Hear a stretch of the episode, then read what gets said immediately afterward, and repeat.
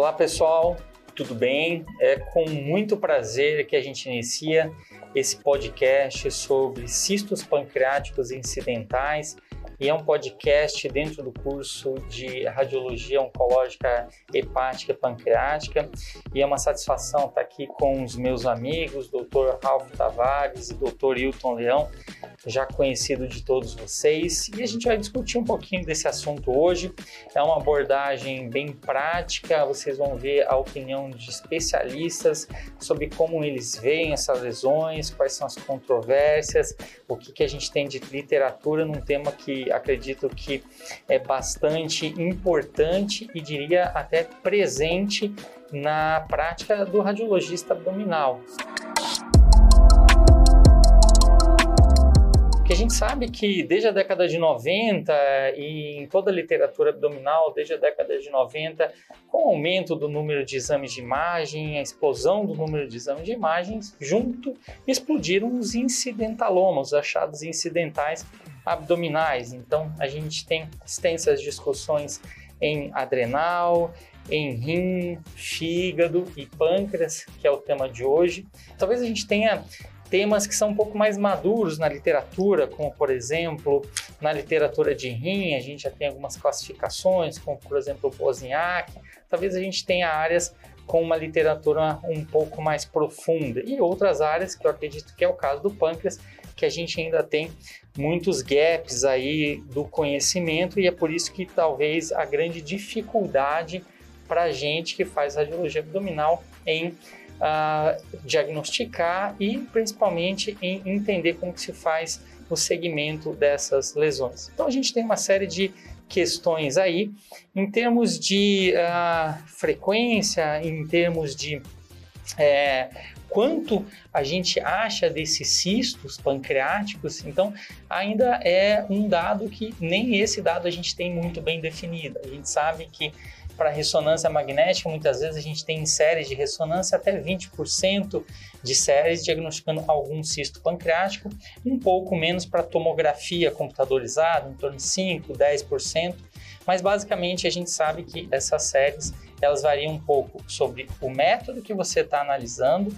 Na ressonância a gente sabe que a gente vê mais cisto e também sobre a população que a gente vai estudar. Populações mais velhas têm mais cistos. Mas eu quero passar a palavra para os meus colegas e a primeira pergunta que eu vou fazer, eu vou fazer para o Hilton. Hilton, então, na prática, Hilton, quando você vê uma tomografia, aquela tomografia do pronto-socorro, que vem fase única, fase portal, você olhou lá, apareceu aquele famigerado cisto, Hilton. Como é que você vê essa situação?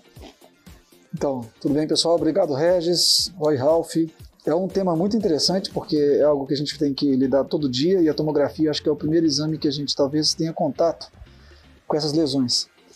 Eu acho que a tomografia é um exame prontamente capaz de identificar um cisto pancreático, obviamente, talvez com sensibilidade inferior à identificação de cistos menores né, do que a ressonância, mas ela que vai ser talvez o exame que vai é, começar a investigação dessa lesão. Então, é, eu acredito que uma vez o cisto identificado na tomografia, a gente consegue avaliar algumas características que a gente que são preocupantes, né? No caso, o ducto pancreático principal está dilatado, existe uma comunicação evidente com o ducto pancreático principal e essa comunicação está muito grande. Existe algum componente sólido nessa lesão cística? Existe uma dilatação das vias biliares associada a esse cisto? Tem sinais assim mais grosseiros que o cisto é, é agressivo, ou seja, linfonodo, uma, um componente invasivo de uma área sólida. Então, tudo isso é, permite que uma lesão incidental como essa, se for mais agressiva, poderia partir eventualmente direto para um tratamento, para uma abordagem mais, mais dedicada dessa lesão.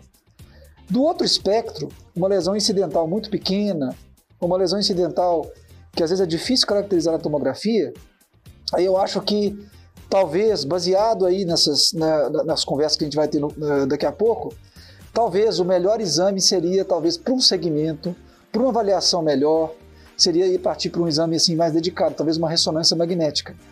Então eu acho que esse é o aspecto, tomografia funciona bem, é um exame que detecta cistos de tamanho é, é, relativamente pequenos aí, não tão pequenos, mas relativamente pequenos, e consegue avaliar bem a, a, a sinais de agressividade desses, dessas lesões também.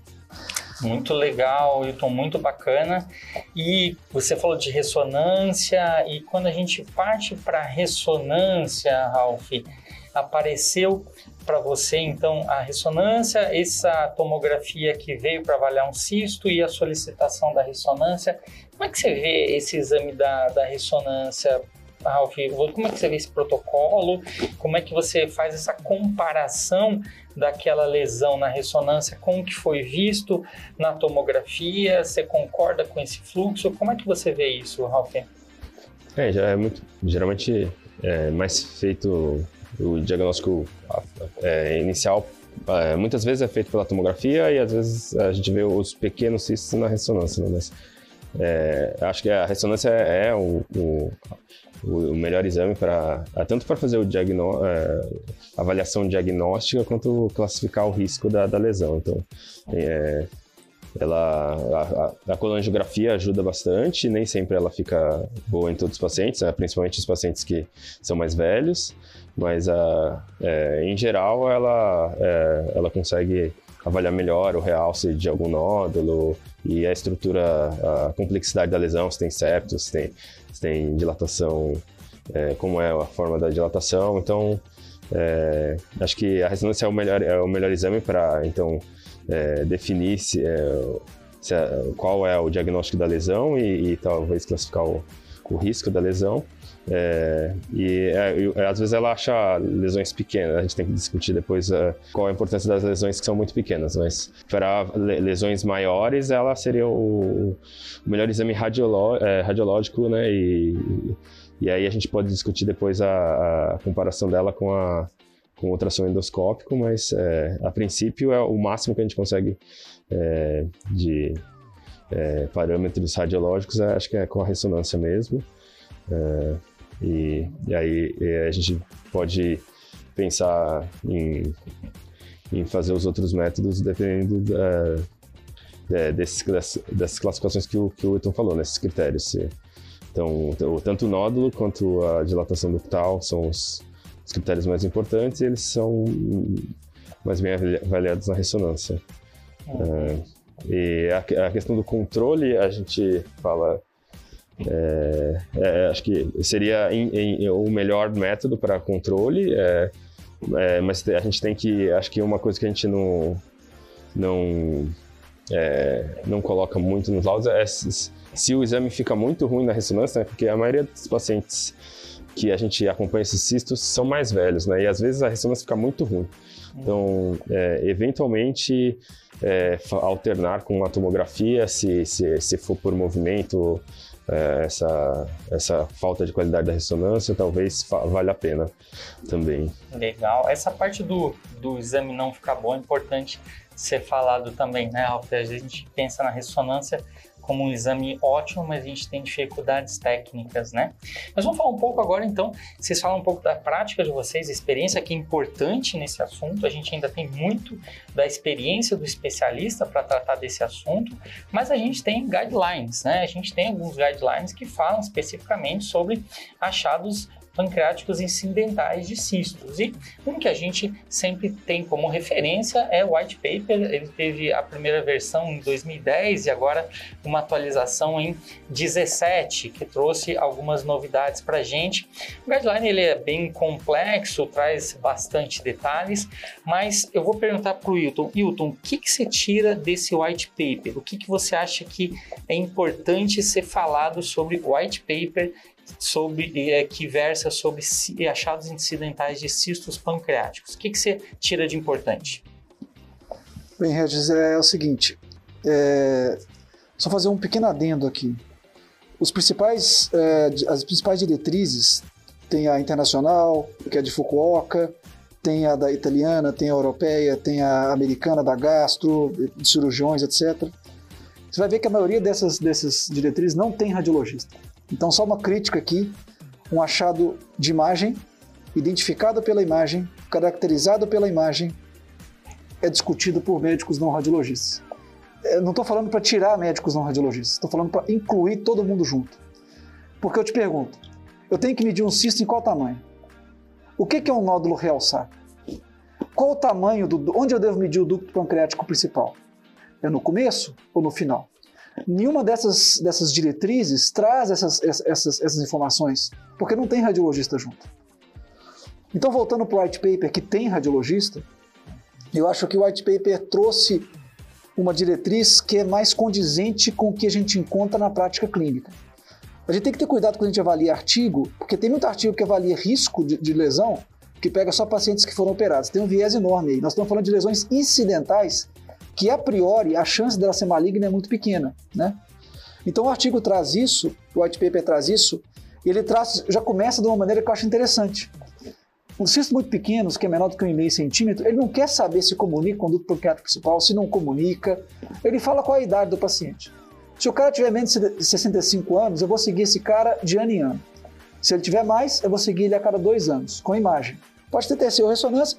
Eu concordo muito com o Ralph, prefiro ressonância. Um método, se, se o paciente tiver disponibilidade, é claro. Um método que pode ser rápido, sem, contra, sem, sem, sem radiação ionizante e dá melhor resultado para a gente. A partir daí, ele vai dando critérios para você de seguir cistos um pouco maiores. Então, a partir do que o cisto está maior do que 1,5 centímetros, ele quer saber se o cisto comunica ou não. Seria interessante. Lembrando que a comunicação não significa maior agressividade. Significa que você sabe que aquilo é o IPMN e você sabe melhor como segui-lo. A não comunicação significa que você não sabe o que está lidando. Então talvez tenha que seguir um pouquinho mais de perto. Até cistos maiores que 2,5 centímetros, que aí se faz interessante você tentar caracterizar melhor esse cisto, como uma lesão mucinosa, neoplásica mucinosa, uma lesão serosa ou uma lesão é, é, mucinosa papilífera de ducto ramificado misto ou principal. Então o guideline traz essas abordagens, eu acho que tem muito gráfico nele, mas eu recomendo a todos os colegas que estão assistindo a gente a baixar esse guideline e deixar ele, ele do lado, porque eu considero um guideline prático de seguir, mesmo com vários gráficos, ele é prático de seguir. Outra coisa que eu, me chama atenção nele, que depois a gente pode discutir no futuro, daqui a pouco, como você falou com o Ralph, é que quando você vai para Fukuoka, por exemplo, cistos acima de 2 centímetros, ele já recomenda fazer um ultrassom endoscópico. Você veja bem, na realidade brasileira, como você colocou 20% dos pacientes adultos têm cisto pancreático. Vamos colocar aí uns 100 milhões de brasileiros adultos, 20 milhões de pacientes têm cisto pancreático dois, acima de 2 centímetros, vamos colocar que vamos colocar aqui 5 milhões de brasileiros têm cisto pancreático acima de 2 centímetros. Você imagina fazer ultrassom endoscópico em 5 a 1 milhão de, de, de brasileiros? É, é, inviável. E aí, esse white paper, ele traz uma abordagem mais de segmento e um pouquinho menos de ultrassonografia endoscópica, reservando ela só para aquelas lesões maiores ou que de, de, demonstram sinais de agressividade, que reduz muito a gama de, de pacientes que a gente vai ter que usar um, um teste mais invasivo e que custa mais caro. Então eu acho uma boa opção white paper, só lembrando que desde o início o white paper faz um parênteses. Ele não é um ACR Appropriateness Criteria, ele não é um guideline, ele é um white paper justamente porque é aquilo que você falou. Ele é muito baseado em consenso dos especialistas, porque ainda não existe dados tão robustos, de acordo com os autores, que permitam o desenvolvimento de uma diretriz mais robusta. Por isso que ele chama white paper. No entanto, dito isso, acho que ainda é uma boa referência para a gente utilizar na prática clínica. Excelente, eu acho que tem uma grande mensagem aí para os nossos ouvintes sobre isso. E tem essas polêmicas, né, Ralf? O ultrassom endoscópico é uma grande polêmica. O Milton já levantou essa bola. A gente sabe que ah, é muito, ah, na prática, ah, as indicações acabam sendo muito variáveis. Alguns autores até recomendam a realização de ultrassom endoscópico para todos para todos os pacientes candidatos à cirurgia, né, como talvez uma forma de evitar algumas cirurgias. Mas como é que você vê isso e como é que você vê isso nas reuniões clínicas, Ralf? Você que está sempre presente nas reuniões clínicas de pâncreas, como é que você vê as indicações? Como é que tem sido indicado os ultrassons endoscópicos hoje aqui no HC, Ralf? Então, é, é, acho que é uma questão também de é, referência, porque o, acho que na Europa e talvez no Japão eles usem muito mais ultrassom endoscópico, né? eles confiam e a, talvez até a qualidade seja melhor. Então, aqui é, não há essa, esse grau de confiança, acho que tão grande, e também a disponibilidade, né? Acho que os dois, os dois pontos colaboram para eles, não, não, na prática, eles pedem em casos muito selecionados, é, que, é, que é alguma dúvida que a gente tem em relação a, a, a, a, a ressonância, e então é, são poucos casos que a gente é, que a gente faz ou para fazer a investigação diagnóstico se, é, se aquilo é um PMN ou um seroso, eventualmente que já já tá, é, tem um volume maior, ou, é, e, e, mais raramente para avaliar a malignidade. Isso ainda não é tão é, a, a a biópsia não é não é tão confiável, né? O, varia muito a, a a assertividade da, da biópsia para para acertar a malignidade do nódulo, do, do cisto. Então, o ultrassom acho que é bem pouco realizado. Não, não, é o guideline, é a gente, a realidade brasileira é, foge totalmente dessa, de, dessas indicações do ultrassom endoscópico. Acho que a gente baseia muito mais na, no, na ressonância mesmo e, e, alguns parâmetros clínicos. Então, é, é, isso que a gente vê na prática. E, é, e é isso, acho que idealmente, acho que o ultrassom endoscópico realmente poderia adicionar informações, é, mas a gente, a gente, trabalha com, com essa limitação do, porque o custo seria muito. Acho que o Wilton é, acho que gostaria de comentar, mas é, o custo é, é seria, seria, muito alto para fazer o ultrassom endoscópico em todo mundo e, é, o, o custo-benefício seria baixo, né, para as lesões que basicamente tem um, um, risco muito pequeno de malignizar. Então, acho que a gente poderia investir esse, esse dinheiro em outro, uhum. em outro lugar. Na prática, eu vejo muito poucos casos, para dizer a verdade, eu não me lembro um caso em que o ultrassom endoscópico tenha de fato modificado a conduta. Né? O guideline europeu cita muito do ultrassom endoscópico ser realizado quando você entende que vai ter uma modificação de conduta. Na prática, muitas vezes eu vejo esvaziamento do uh, ultrassom endoscópico com punção com esvaziamento do cisto, acaba ficando com achados indeterminados e depois fica muito mais difícil para você seguir aquele cisto pós-punção. Então já tive alguns casos em que me complicou bastante o segmento. Mas a gente tem outras polêmicas, não é só essa do ultrassom endoscópico.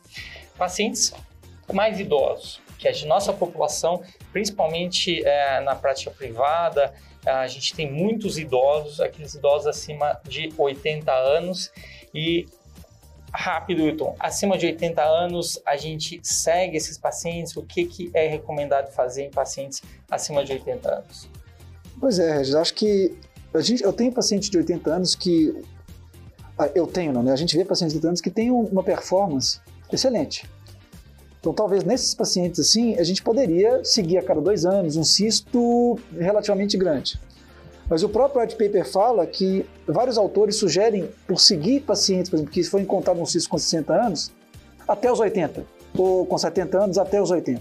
Uhum. E é claro que tem aqueles pacientes, né, Regis, que você sabe que o paciente cheio de comorbidade, paciente cardiopata, obeso, cheio de problemas, você vê um cisto aí pequeno nele, minúsculo, que tem 80 anos, você vai falar, meu, o, é, o que, que isso vai adicionar o segmento nesse paciente, que a expectativa de vida dele é muito inferior a 10 anos, por exemplo. Né? Então, assim, fica isso aí para colocar também como uma, uma, possibilidade, né?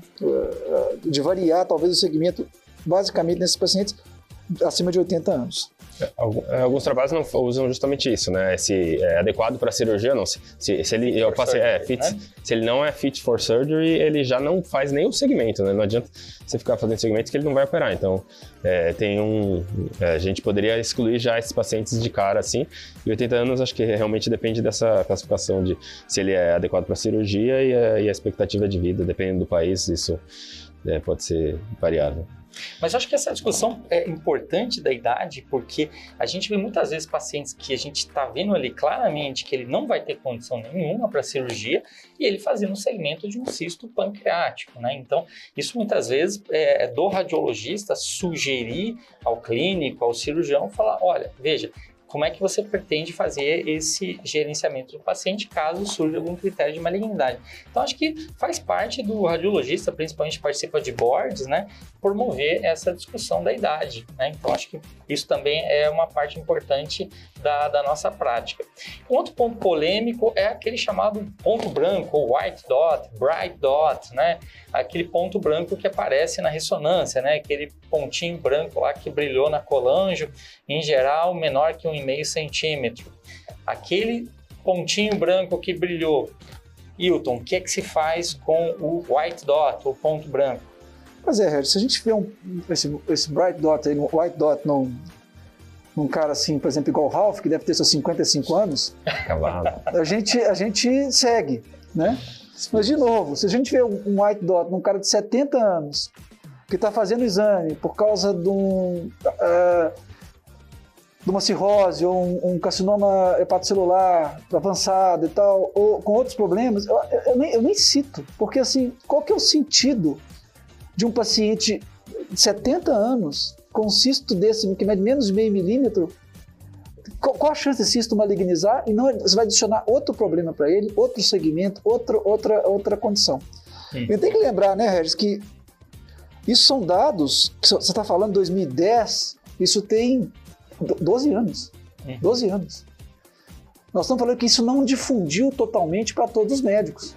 Então, se às vezes um cardiologista recebe um diagnóstico, um cisto pancreático num paciente cardiopata, grave, que não vai ter expectativa de vida, ele pode ficar preocupado.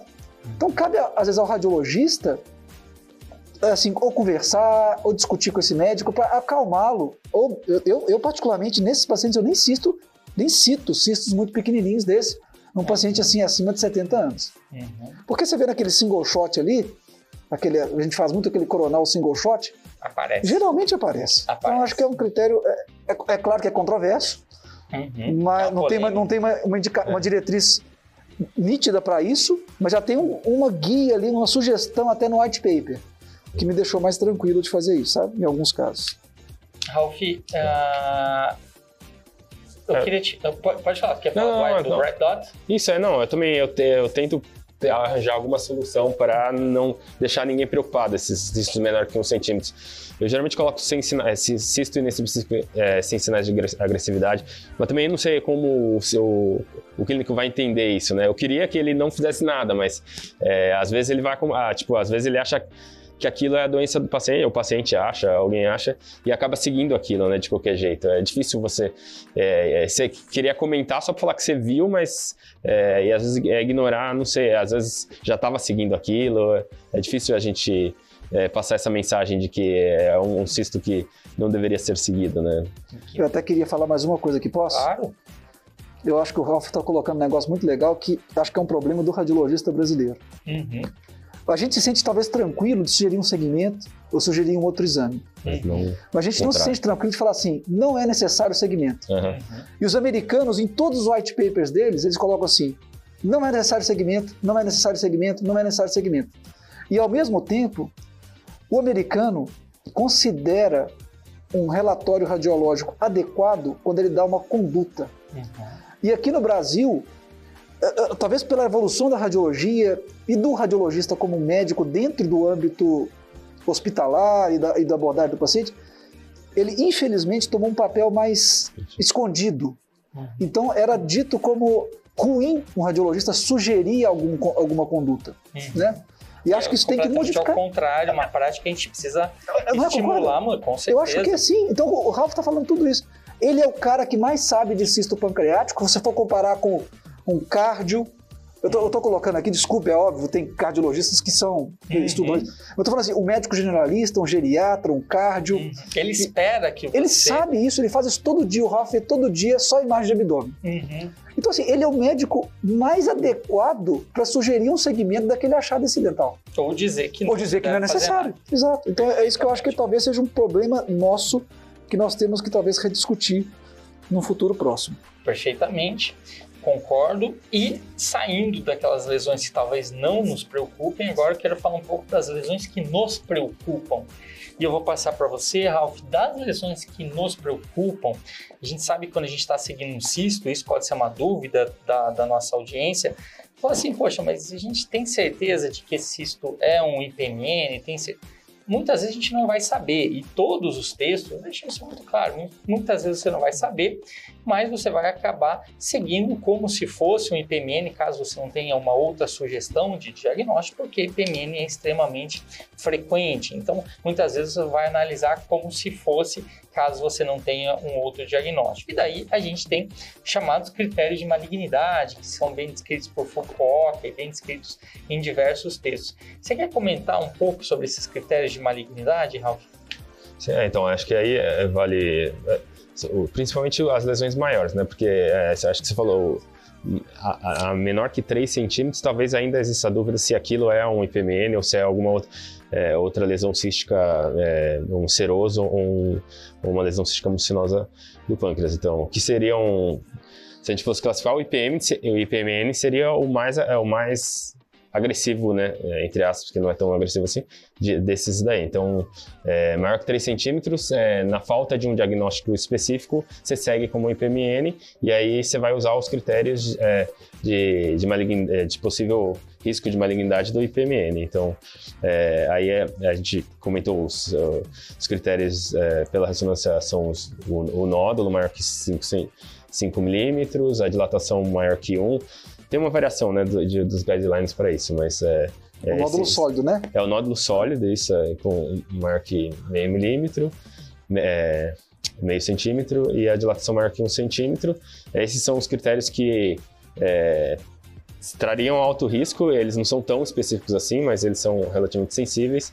E, e os critérios de preocupação, é, então seria a, o, o, tamanho que é variável, né? O tamanho é o, é o é o critério que, que menos é associado a, risco de malignidade, né? É o, é o, é o que a gente deve se basear a conduta menos, então, é, eventualmente, se o cisto tem 3, 4 ou 5 centímetros, é, acho que a conduta isoladamente com esse critério é, deve ser mantida como controle, a não ser que se ache outro critério. Então, o do worsen feature, o, o, tamanho não é tão específico, é, e aí se poderia adicionar dilatação é, né? da, é, da, é, a dilatação do ducto pancreático é entre 5 e, e, e 1 centi 5 milímetros e 10 milímetros. É, e, é, se, eventualmente se tiver um espessamento parietal e é, então ou um nódulo que não tenha realce também seria classificado como critério preocupante. preocupante. Yes.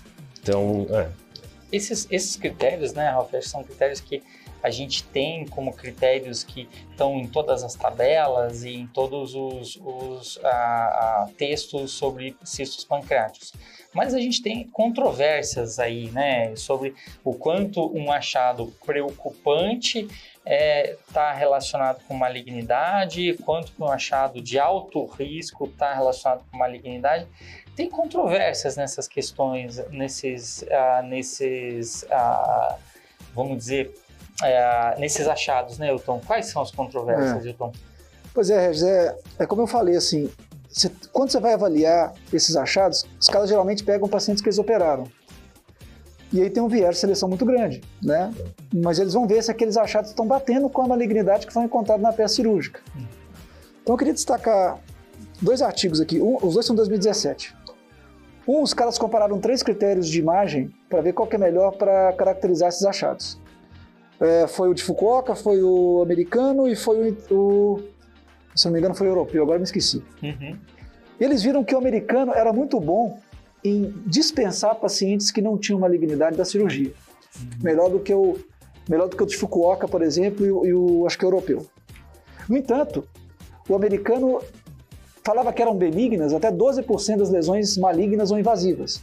Então, mesmo ele sendo bom para tirar pacientes da cirurgia, ele também deixava de operar 12% de pacientes que tinham uma malignidade. Uhum. E esse é um artigo, eu queria trazer outro. O outro artigo é uma. Esse artigo pegou uns cento e poucos pacientes. O outro artigo pegou 300 pacientes operados. Foi um consórcio de alguns hospitais americanos.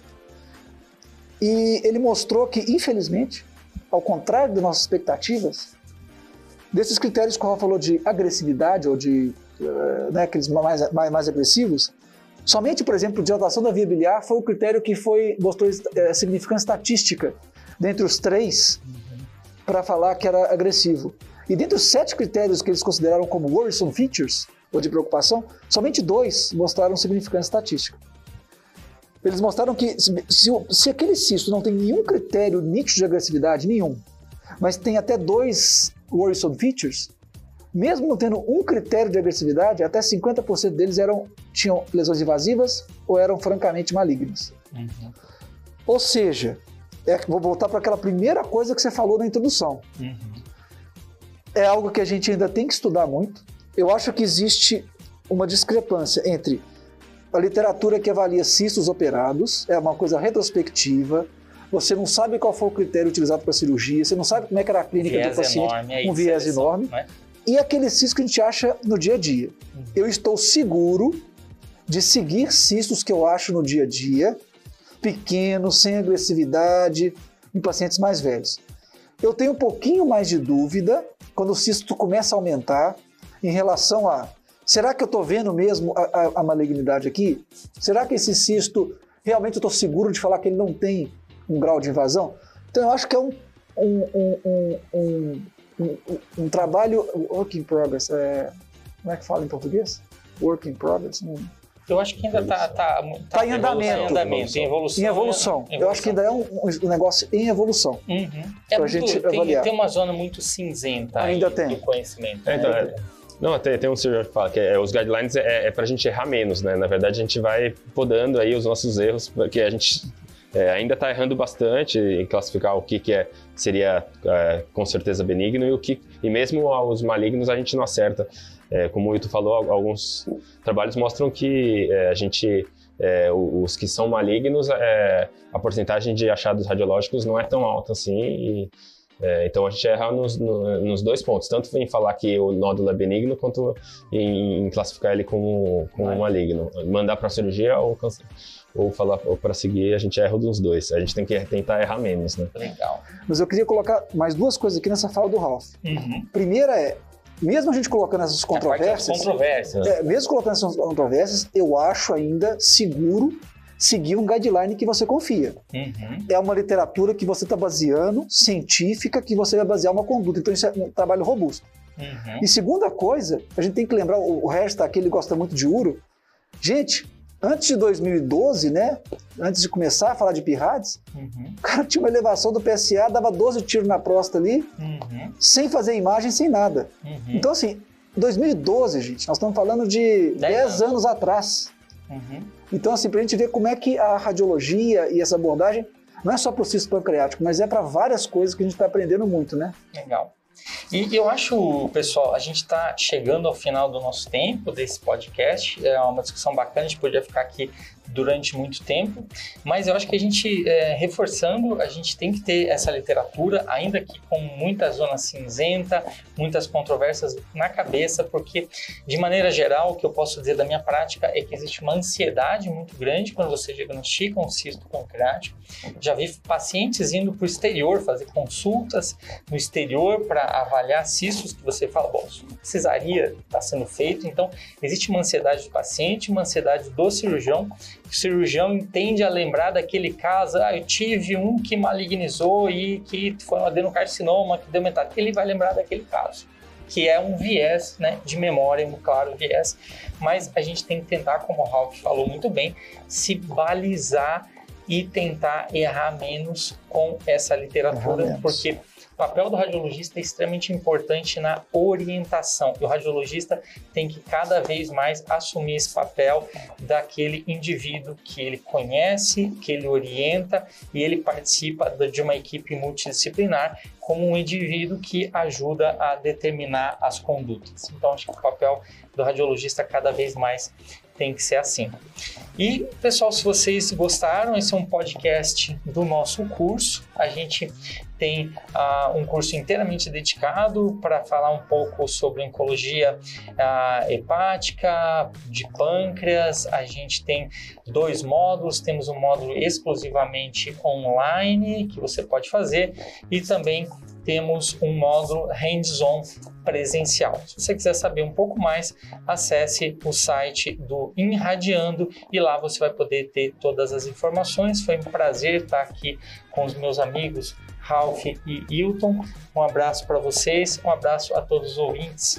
Obrigado, pessoal. Muito obrigado. obrigado. Tchau, Nos tchau. encontramos no curso. Ah, até o curso. Abração, pessoal. Tchau, tchau.